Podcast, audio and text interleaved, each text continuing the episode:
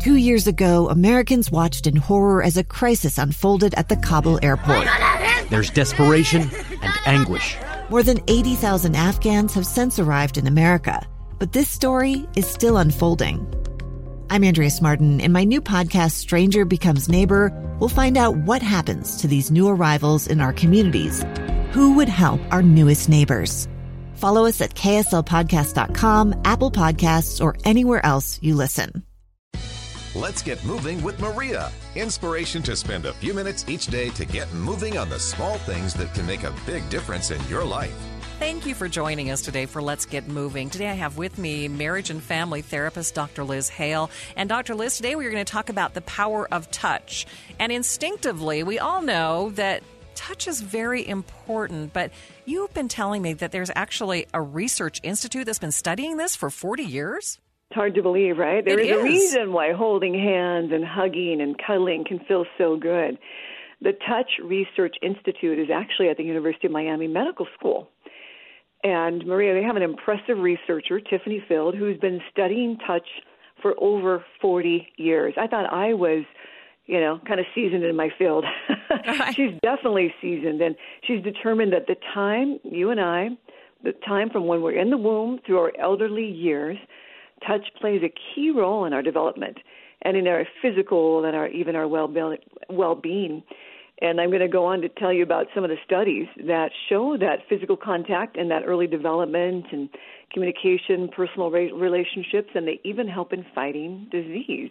Pretty wow. cool. That is pretty cool. One of the first things that comes to my mind is that, Dr. Liz, we haven't been touching anybody in the past We year. have not been. And that has to have an incredible impact on all of us. Oh man, I think we are really a touch starved nation, and it happened even before COVID. When you look at some of the studies that compare the U.S. to, let's say, Paris, it's it's pretty remarkable. They looked at a group of children as well as teens, compared Paris to a city in Miami, and it turned out that children on a playground were touched much more positively touched much more in Paris than the children in America, in Miami in particular. And they were also, therefore, less aggressive than the children in Miami. So perhaps that was a correlation. Interesting. Same thing with teenagers. Teenagers in Paris versus a McDonald's in um, in Miami.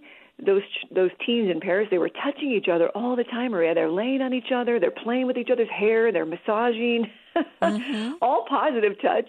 But their communication was much less aggressive than the the teens in Miami, who hardly touch each other. They touch themselves. They flip their own hair, right, and they crack their knuckles. So perhaps there is something very key about that aggression slash touch analogy. Right. And you know, you know it that I've come from the Greek culture and we hug everyone. That's just our you greeting. do. I love that And about you. This past year has been brutal. It has been brutal not to be able to hug those people when you see them. It, you, I can see why touch is so powerful. This is a great oh, topic. Me too. And I'm a hugger, so you and I are going to feel that a little bit more. But many Americans, I got to tell you, they're not really. They don't know that they're touch starved. Right. The um, the the Touch Research Institute also went to the gates. Well, this is before COVID, but they'd go to airport gates and they'd studied families sitting together. They studied parents and partners and children. We touched a whopping 98% of the time. Guess what we were doing instead? Hmm. We're looking at our cell phones and our iPads. Oh. Even small children are. Oh, that's so true. So I don't think many of us realize how how much we're missing out on touch. Because you and I are touchers, you're not going to be surprised to know about this. Did you know there's such things as non-sexual cuddle parties? I didn't know about the parties, Yep. but like I said, every greeting at any sort of Greek cultural event, we all hug each other. That's what we do. So maybe that is considered a cuddle party, right? Isn't that funny? There's professional cuddlers. Snuggle buddies exist, but Mm-hmm. you got to pay a fee. Okay. yeah. So anyway, it's it's truly legit, and people will pay for it when they are so touch starved. So, Dr. Liz, what can the rest of us learn from this? I know you have an acronym that you want to share. You bet, you bet. Well, let's let's look at it. Well, maybe just one more thought about why you and I think that we're so touch starved. Besides coronavirus, I think it's also because we're we're quite a litigious uh, American society, right? Right. We get a little excited with we cross wire touch with sex, which is so unfortunate. And we have no touch policies in school, and then, of course, as I said, the cell phones and computers. So I think maybe it's just opening the floodgates of thinking about touching each other more at home. You know, your loved ones. Reach out and touch, especially with a child that maybe you're not getting along with or a partner. Every time you pass someone, touch. So that first, we'll look at the acronym TOUCH, absolutely. And the first is transformative. Touch can be transformative. It's the key to a long and happy union. Right. So make a concerted effort to touch each other every day. Because what touch communicates is you and me. I'm on your side. We're in this together. Right. I know that. Have you noticed that, that in your own morning marriage? hug, that morning kiss is so important. If my husband leaves home without uh, kissing me goodbye, I feel starved. You're right. I feel like something's wrong in the marriage. You bet. We we have evolved all kinds of brain mechanisms to stay in love and to fall in love, of course, first, and, and touch is high among them. So let's raise a level on touch, right? Mm-hmm. And let's just see kind of what it does. I I'm practicing that myself. I usually we're pretty touchy, my husband and I, and I'm just raising the bar on that. I know this is so see. tough, Dr. Liz. In the Me Too movement, a lot of men are just scared to even touch anyone. I know. You know, we've Oh. gone almost too far the other way, I'm afraid. We have indeed. Yep. Well, well stated, my friend. Another reason why touch could be so important, especially to the brain, is oh, the oxytocin boost. You know, oxytocin is such a great hormone neurotransmitter that's associated with uh, empathy in our relationships and, and trust and relationship building. And it turns out not just any touch will do. Can you uh, uh, relate, Maria, to a touch that's more favorable than another? Well, sure. Something- A hug is more favorable than a tap. Yeah, yeah, Right? tap is a good one. Too soft can be irritating to a lot of us. It's like a tickle. Mm-hmm. Sometimes that doesn't feel very welcome. Too hard. Well, just think of like the sternum rub, right? When someone is unconscious, we're told to rub the sternum really hard because it's irritating. Mm-hmm. So the moderate pressure that you apply in a hug or a or a back rub or a foot rub has more positive effects on oxytocin than light pressure. This reminds me of my father. He would wake me up by tickling my feet with a feather.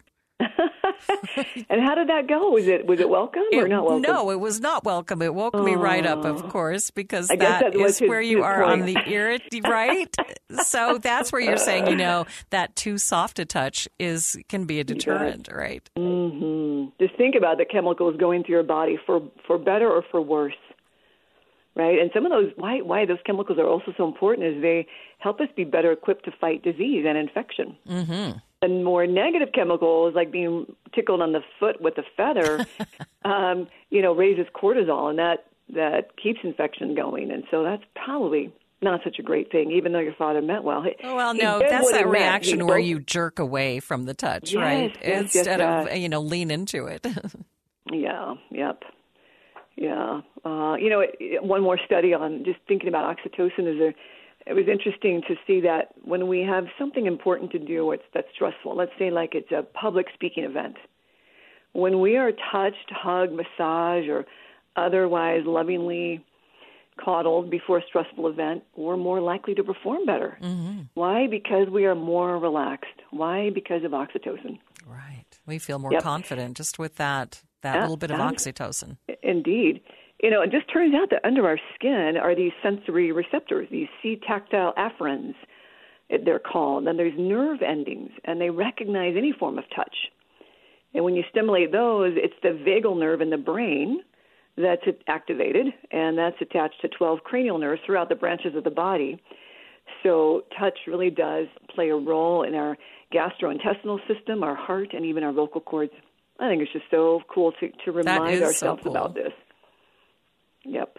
You know, people live alone, right? Mm-hmm. Single people are often asking me, or, or someone who's newly divorced. Well, oftentimes, we as therapists often say, go get a massage, right? Right. even get your hair done or your nails done as you start to feel safer in this society. But outside of that, if you're staying more close to home because of COVID, you can lather up a loofah in the shower or use a shower brush. That stimulates the pressure points in under the skin or even walking stimulates the pressure points that are under the feet. Oh, now that is interesting. We have a lot of single people too that are have been totally isolated, younger people. Ah, it's so painful. think about how you and I are taught how to wash our hands. If we're doing it correctly, we're moving the skin on our hands. That helps us stay healthy by not only washing off the potential of the virus, but stimulating the pressure points again. Mm-hmm. So something see, I hadn't even considered. C tactile afferents. You got it, and you didn't even know it, right? I didn't even know it. Me either. I'm sure there's a lot of those things that I don't know. yeah. Should we move on to you? Yes, please. You, as in part of touch, T O U. Now it's universal understanding. Touch is indeed universal, right? And we talked, you and I, as we started, just about some of the differences in our culture mm-hmm. and how people in America really we don't realize that we're touch starved, right? Because we haven't been touching for some time for a variety of reasons. And I I love just looking at different cultures and how they they do touch a little bit differently. One of my favorite studies is really from a long time ago, back to my day in the 1960s. There was a psychologist named Sidney Jourard, mm-hmm. and he studied conversations of friends in different parts of the world as they sat in in cafes. Right. He observed them for about one hour, and he found that in England, can you imagine how often friends touched? Zero. Not at all. Zero huh? times in an hour. Yeah. So in the United States, refined and okay. Mm, very a little bit quite refined. In the United mm-hmm. States, we touched when we got enthusiastic an average of two times. Okay. But in France, the number shot up to a hundred times per hour. No. Yep. Puerto Rico, 180 times per we hour. We are touch starved. oh yes, yes. And sadly, we don't even know it. But I think we would know it as we start to touch more. Right. Yep. So wow. C is cooperation. This I think you're going to find this interesting. So the NBA did a study. It's it's not expansive, but I think it's impressive. Mm-hmm. All right. There was a team that d- determined that the more they touched, the more they won. So the more physical connection between players, like during practice and games, things like you know fist bump, a high five, a low five, a chest bump, right. head slap, head grabs. they touch the a back. lot in the NBA, though. Yes, half hugs, full hugs. Well, the mm-hmm. greater the success of the individual players and the team. That's fascinating to me. It is. It appears that touch instills trust. Now I'm going to be watching the Jazz even more closely. I know it. Somebody tell them, please. Pick up the phone, right? it, this, it's this con- contagion that spreads goodwill, and it appears to make players better in behalf of each other. So we can definitely use the the power of touch, even even every day. If we're not in the NBA, uh, like repairmen that might come to your home, if you tend to touch someone with a pat on the back, they just might get the job done faster. Interesting. Interesting. And then waitresses who touch customers, you know, on the forearm, on the back, it's all appropriate touch, of course, they get better tips. Doctors who touch patients during a, an interview, an Mm-hmm. exam, they receive more favorable reviews. And even petition gatherers who touch passerbyers, again, like on the forearm, they get more signatures. Mm-hmm.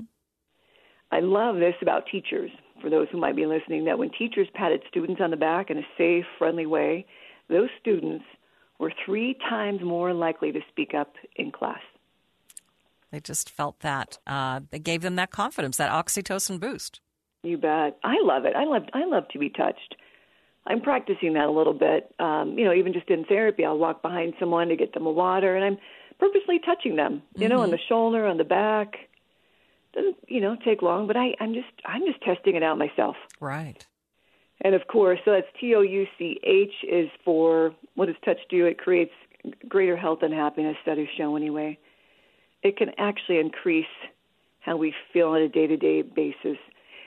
It seems that touch is transforming medicine, Maria. Mm-hmm. Um, my mother had Alzheimer's, and these studies of, of touch with Alzheimer's patients have impressive effects on their relaxation, their emotional connections with other people, and even a reduction in depression.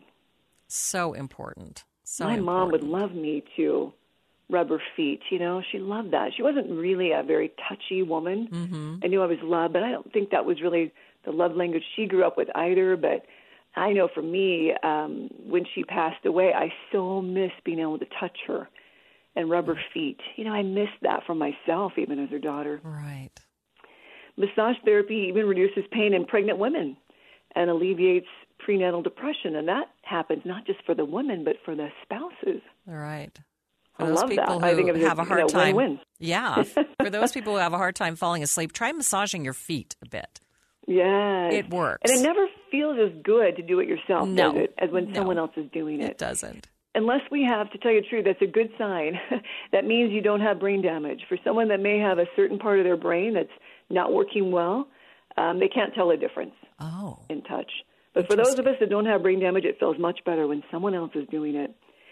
Uh, just a couple more things in some of this research I found is that when doctors make eye contact again or pats on the back, it tends to actually boost a survival rate of a patient with a complex disease. hmm. And then children with autism, what do we typically say about children with autism? They they don't like touch, right? Right, right. But turns out they actually love being massaged by someone they trust, like a parent or a therapist. And if this doesn't mean you and I should turn around and invade personal space of everyone around us, right? No Right. I know. I'm. I, some people are feeling a little uncomfortable about Some people moment. are screaming, right? It's so true. So let's start in our small circle. If you want to improve a relationship, see what it's like just to reach out and touch. Such. We are wired to connect to other people on that very basic level. And I, I really do feel, Maria, that to deny ourselves is really to deprive ourselves of some of life's greatest joys and deepest comforts. Even Helen Keller once said, Paradise is attained by touch. Such great information. Thank you so much, Dr. Liz, for sharing your research with us. It was a pleasure. I would say Helen Keller was an expert on touch. Yes, she definitely was. yeah, yeah. Right. Take care, Maria. Happy spring. Same to and you. see what it's like just to touch a little bit more in those safe social arenas. we will do that. Thank you so much, Dr. Liz. Take care. Mm, bye bye. Two years ago, Americans watched in horror as a crisis unfolded at the Kabul airport. She was tear gassed and beaten. Images of thousands desperate to escape Taliban oppression filled our news feeds. More than 80,000 Afghans made it to America. But the story didn't end there. It was very cold, there was no power, no heat. Who would help our newest neighbors? I'm Andrea Smardon. In Stranger Becomes Neighbor, you'll hear the stories of some remarkable refugees who left their homes and their dreams behind, only to start over from zero. Their only possession was three blankets. And you'll meet Americans who stepped up to help them. You want me to come when you deliver your baby. What can one person do in the face of an international disaster decades in the making? That's Stranger Becomes Neighbor. Find us at kslpodcast.com, follow us on Apple Podcasts, or anywhere else you listen.